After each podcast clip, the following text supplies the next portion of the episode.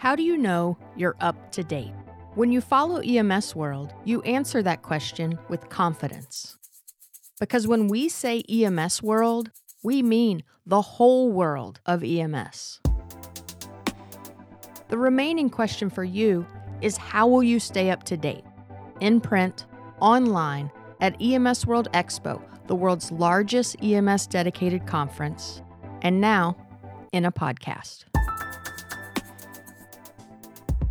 Welcome to another episode of E M S World Podcasts. I'm your host, Mike McCabe.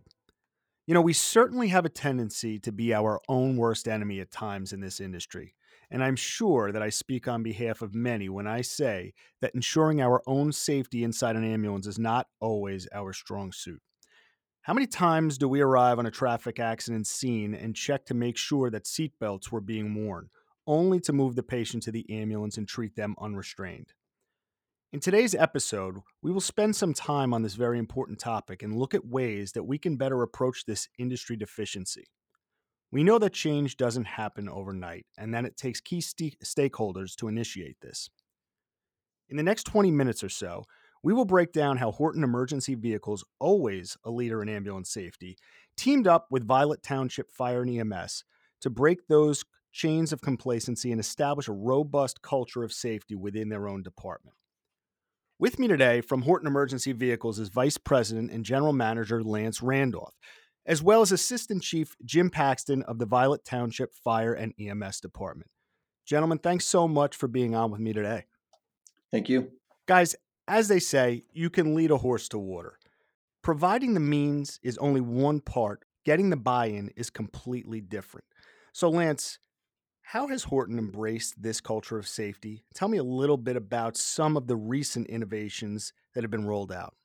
Thanks. I think, you know, key is is we want to eliminate projectiles of all kinds, right? If an ambulance comes to a complete and sudden stop, things that are sitting loose don't come to a stop until they hit something inside the ambulance. And, and that includes, most dangerously, uh, people. I, I think we have a lot of attention as an industry around the the patient being secured in the cots, but um, the the challenge is obviously with the providers, the crew in the back. And, and the first thing we hear is, I can't possibly do my job while I'm buckled up.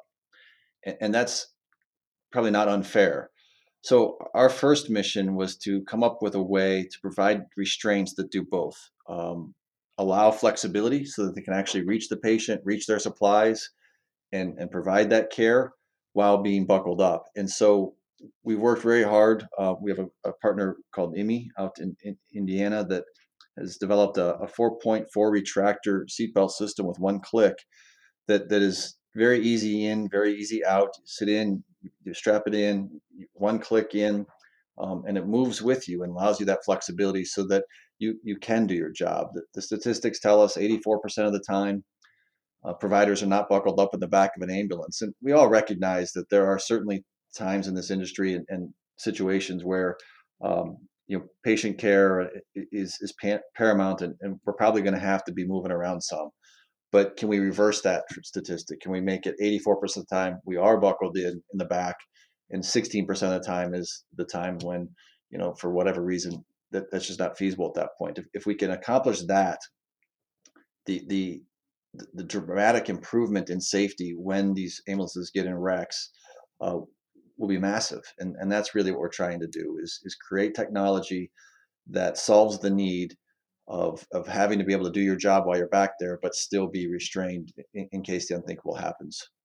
And clearly with, with Horton as well, we've you know pioneered airbags, which in, in the event of a rollover, those deploy as well. Those have been out for since two thousand eight. Uh, these seat belts that we're talking about now, we launched in two thousand fifteen. So I think as an industry, that aspect of it, we're working as a manufacturer to achieve, but now how do we change the culture and actually increase the utilization of that? And that gets into layout, and that gets into, okay, now that you're buckled in, can you actually reach stuff? If you can't, then then that's another problem that, that we need to solve. We have to do that with our partners. That's not something we as a manufacturer can do because the layout is, is really kind of dictated by the customers. And that's kind of how we started this path and discussion with uh, with Jim from Violet Township.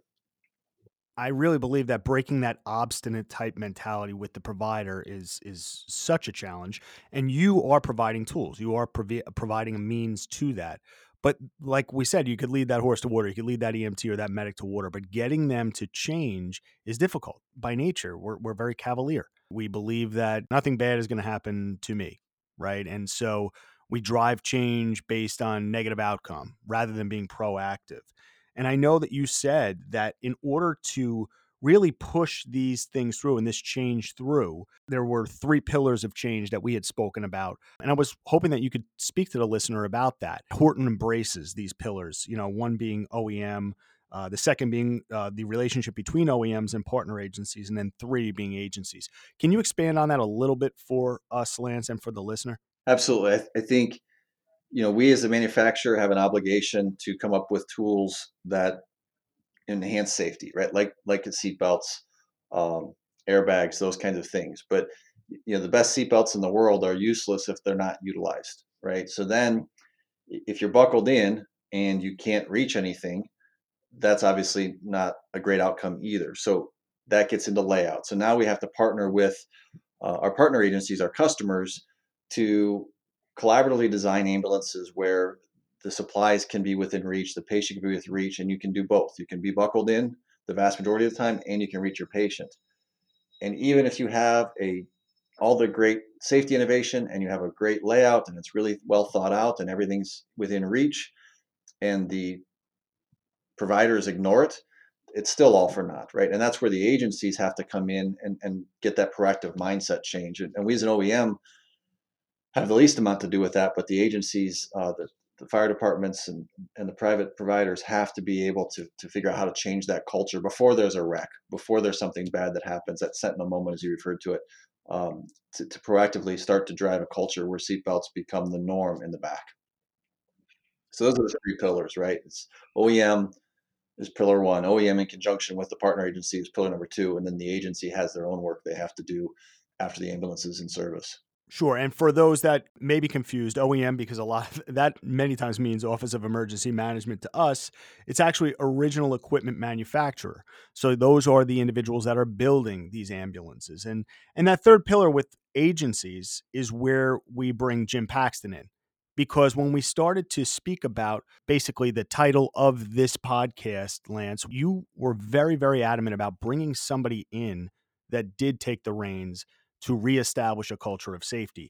And Jim Paxton is the assistant chief at Violet Township. And Jim, I'll be honest with you, what you did is not the norm. You realized that there was going to be uh, challenges and, and there would be there would be obstacles in front of you, but you were committed to making that change in that culture of safety. So why don't you just take us through how that all came about and what you were doing initially in literally being part of the process in designing. I know that there were some flaws in the beginning. Why don't you tell us a little bit about your story, Jim? Uh, we had some near misses here and some minor injuries based on sudden stops and guys or stuff moving around the back of the truck. Um, I got to take part of a research project, which was focusing on the rear of the, the medics and the safety that we did or didn't have at the time. And from that, we designed a medic um, where we had removed the bench seat and put sliding seats in that had seatbelts attached to them in an effort to try to keep the men and women seatbelted more often and be able to adjust where the patient was. So we had a really good idea of what we wanted to do, but we we kind of missed because the seats were big and, and they were uh, overly padded and they sat so high that the crews could not adequately reach equipment or, or the, the patient. So we ended up taking those seats out and went back to a standard bench seat after having that truck in service for a year or so.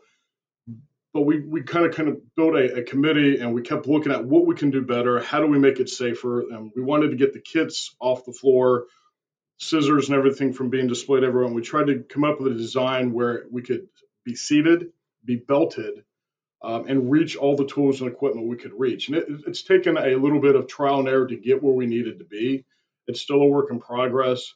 Um, as Horton provided us with new seatbelt technology and, and new options with seatbelts, because it's kind of evolved over the course of the last four or five trucks that we've gotten. Uh, we've actually taken some of the medics back and had them retrofitted with the latest seatbelts that, that Horton was providing for us. And, you know, we tweaked a little bit where that seatbelt position was on the bench seat in accordance to where the patient was. Um, so it, it's been an evolving process. It hasn't stopped. And once we got the seats where we think they were much more user-friendly than we evoke the rules of, hey, the, the norm is you should be seated in the back of the truck and belted at all times.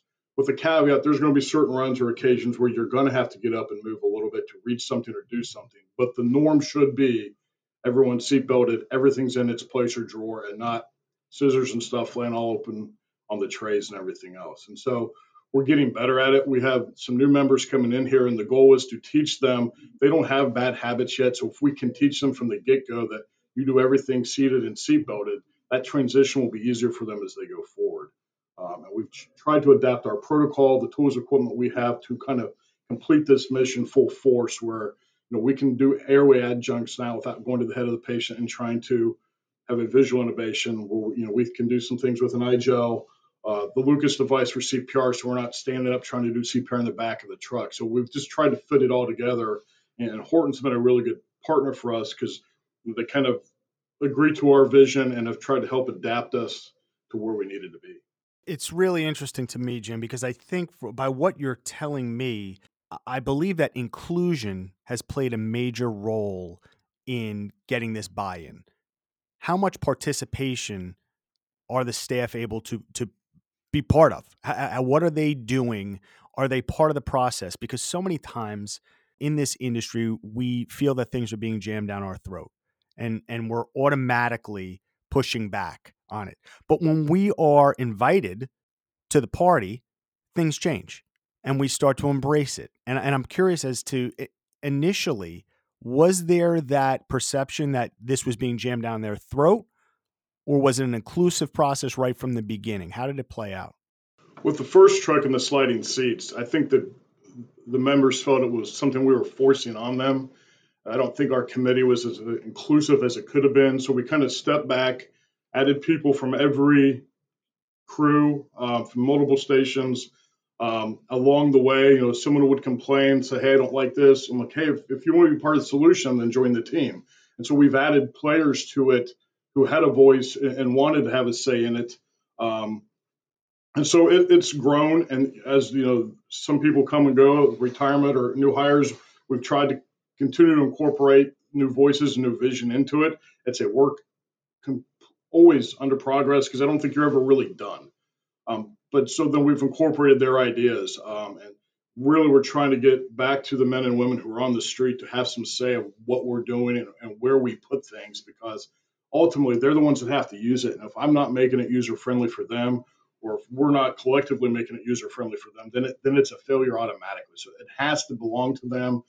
Uh, they can't buy into it if they can't use it. Absolutely. And, and I think that one of the more interesting parts of this is that you actually change treatment protocols that would be easier to utilize based around safety. So we didn't just change treatment protocols without any regard for safety. You actually changed airway procedures. I know you had said that you were using I G E Ls and things like that so that you had better access, so that never once was the safety of the provider compromised.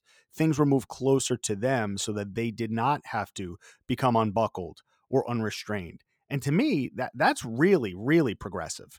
How did that play out as far as changing the mentality of how we were doing our daily duties while implementing those safety precautions? We were very fortunate. We're part of a uh, kind of consortium of E M S protocols. We joined with several of the departments. We have a very progressive medical director. And so some of it just came to fruition by coincidence. Some of it came to fruition as some of the members on our medic committee are part of the committees that our E M S coalition where, where we try to join some of the visions together. And so as we pr- proceeded in developing the E M S protocols, and we had a vision in the back of our minds of, hey, we can do these things, and it's still good for the patient and easier for us to accommodate going down the road in the back of the truck. Uh, so it just kind of fit together. I can't say it was always a planned marriage that it worked out the way it did, but by influence of one side to the other, I think it just kind of all came to, to fruition together. Um, I don't want to say just by chance. It just worked out that way, that as the protocol was evolving, we evolved how we built the trucks, and it just kind of went hand in hand. Lance, do you feel that w- what Jim is doing is starting to become a little bit more common uh, in this industry? And And if not, is it something that Horton is striving for? Are they looking to develop these strategic type partnerships where, sure, we're building we're building these types of safety mechanisms, but really we want to be able to highlight these agencies that are developing these protocols so that they can be used and maximized? Is that something that we're seeing? Is that going to be a change as we move forward here to maybe highlight more so the agencies that are doing this and utilizing your products so that both the agency and the O E M is is coming up with this collaborative type effort? I certainly hope so. Um, you know, we don't want to innovate in a vacuum, and It, it it does no good for anybody to come up with the, the, the greatest new widget if if nobody uses it. So as an O E M, we're we're always trying to figure out ways to give great partner agencies like Violet Township a, a voice, a, a bigger voice, and a broader um, reach, because that's what they're doing is as important, if not more important, than what we're doing as an innovator, right? Because they're they're they're changing a mindset and a culture, and I'm I'm all ears in terms of how we identify more and more of these customers. We have other customers in the United States that um, also talk about safety layouts, change their layouts. They have different approaches. The sliding seat kind of comes and goes, but right now we do see more and more of the sliding seats. So I think it's it's slowly getting more and more traction, um, but certainly not to the speed that, that we would hope, because ultimately what we're trying to do is keep people safe. And um, very few of us get in, a, in our, a car or in the front seat of an ambulance and don't buckle in. But for some reason, just mentally, as soon as you get in the back, it becomes a lot less common. And however we can drive a, a change in behavior, um, I'm, I'm all ears. Jim, before we wrap it up, I'm curious, have you seen a significant change in the way that your personnel are looking at this now? Is it just becoming more common now for them to, to buckle up and to make sure? Is there some sort of enforcement put in place, or is it just becoming common habit, and have they actually changed that culture based on this repetitive behavior? I think the culture's changed by the re- repetitive behavior. Um, I think the, the officers and lieutenants are, are, are kind of talking it. Uh, and they're watching it. I think the men and women in the back of the truck are starting to to believe in it and understand that the more they do it, the more common practice it becomes. We're seeing more and more of the buy-in. Um, again, it's not one hundred percent. And, you know, we're not perfect. We continue to try to grow and evolve and get better at it. But as we've enhanced the layout, enhanced the design, the seatbelts get easier to use. It's becoming more and more of a common practice, a more regular practice for everybody. And, you know, I, I think some of the older guys and girls are are pretty much preaching very hard to the younger ones, hey, this, you know, you need to do this. And they try to set a better example then too. So it, it works hand in hand. You know, we're not where we want to be yet, but we're getting there. And, and it's uh, a lot less struggle now than it was when we began. Well, you may not be perfect, Jim, but you're light years ahead of many. And, and hopefully what you're doing will basically give others a pathway, a clear pathway to develop their own safety culture in within their own systems. Lance, Jim, I want to thank you for both coming on with us today. I also want to thank and commend Horton Emergency Vehicles for their continued commitment to safety, as well as progressive thinking agencies such as Violet Township, who have clearly demonstrated a commitment to safety and a partnership with the ambulance manufacturer on behalf of their staff. So, gentlemen, I really do appreciate you coming on with us today. Uh, it's been a pleasure, and I, I can just say on you know behalf of the E M S industry, continue to do what you're doing, because it will drive change. As others see that this is in play, they're going to come on board, and we need that. We need those progressive thinkers. So thanks again. Thanks for listening, and don't forget to join us at E M S World Expo, October fourth through the eighth in Atlanta, Georgia. I'm Mike McCabe, and we'll see you next time on another episode of E M S World Podcasts. This has been an episode of E M S World Podcast. You can find this audio and more like it on the podcast page of E M S world dot com. You can also follow E M S World on Twitter, Facebook, and Instagram.